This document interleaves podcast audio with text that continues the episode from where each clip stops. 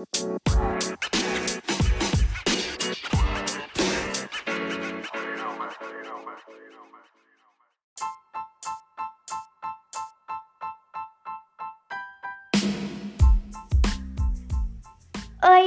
o meu nome é Maria Clara, eu tenho 10 anos e hoje eu vim falar a relação entre materiais sintéticos e as pandemias.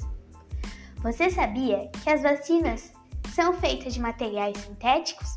Vou explicar mais um pouco para vocês. O tratamento e a vacina são importantes para estimular a cura, ou seja, auxiliar no combate a doenças e prevenções. Pesquisadores, cientistas e profissionais da saúde procuram recursos de uma resposta rápida para as pandemias. Além dos desenvolvimentos das vacinas, a pesquisa global busca estabelecer tratamentos eficientes para as doenças.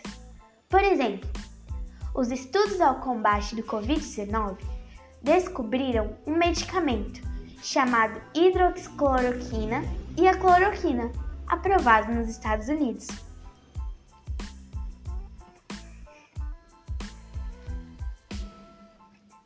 Alguns dos tratamentos que já foram descobertos há um tempo, alguns tempos atrás eram os da gripe espanhola e da peste negra.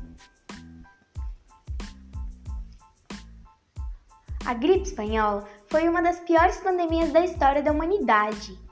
Mostrou-se como uma doença com grande capacidade de contágio. A peste negra, mais conhecida como peste bubônica, foi um surto epidêmico a doença era contraída a partir do contato humano com pulgas que estavam presentes em ratos.